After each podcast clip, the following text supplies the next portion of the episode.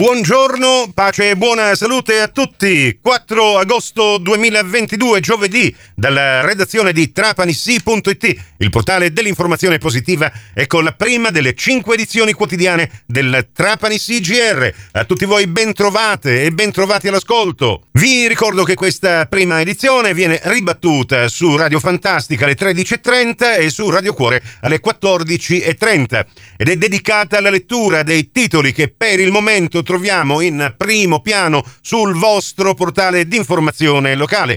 L'apertura di trapanissi.it è dedicata al porto di Trapani il progetto completo del nuovo Waterfront. Abbiamo pubblicato il video illustrativo di come diventerà questo tratto del porto di mare che ancora deve essere modificato grazie anche a un investimento di oltre 100 milioni di euro e che va dalla stazione marittima fino alla Colombaia, compreso il porto Peschereccio e il Lazzaretto. Davvero entusiasmante quanto proposto dai progettisti in questo video dimostrativo che è cliccatissimo per il momento e che testimonia proprio la curiosità e l'entusiasmo anche dei trapanesi che finalmente potranno vedere valorizzato il polmone economico centrale eh, della città, ovvero il porto. L'articolo di Francesco Tarantino, che ieri ha seguito anche la diretta Facebook eh, con eh, la conferenza stampa che si è tenuta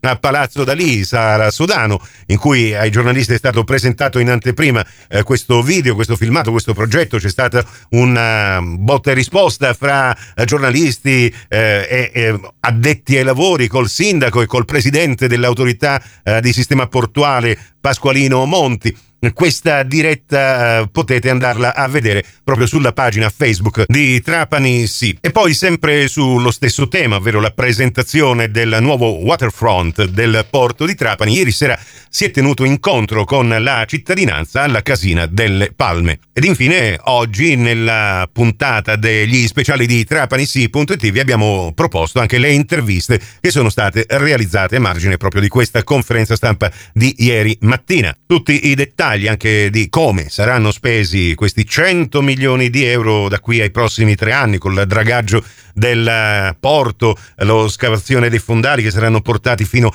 ai 12 metri, li trovate nell'articolo. Altro argomento, Trapani. Al via la campagna per il rispetto dell'ambiente sui bus urbani.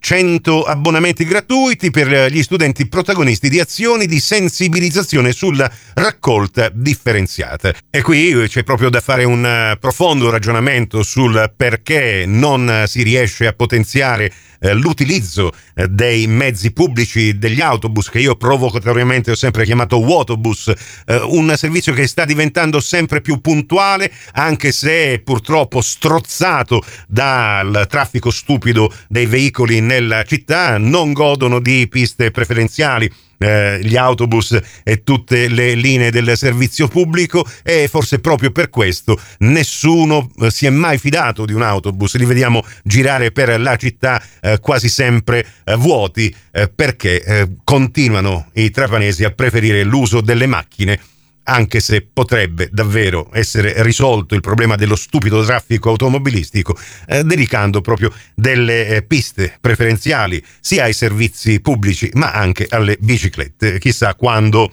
qualche urbanista geniale deciderà in eh, tal senso, davvero la città potrebbe cambiare volto. Ma comunque ben vengano queste iniziative, eh, anche abbastanza disperate, di regalare gli abbonamenti ai ragazzi che si distinguono per la raccolta differenziata. Almeno questo è un piccolo tentativo. Ultimo argomento, turismo e realtà virtuale online, il sito San Vito Virtual, un progetto multimediale unico in Sicilia che permette di girare per San Vito Lo Capo in realtà virtuale. Tutt'altro che virtuale invece la sagra della salsiccia. Ecco, parliamo di cose appetitose, voi direte ma come in agosto la salsiccia? Sì, dal 6 al 7 agosto a Santa Ninfa torna dopo due anni eh, di pausa dovuti dal lockdown questo evento che ormai si perpetua da più di un decennio e che soddisfa il palato di tutta la Sicilia occidentale,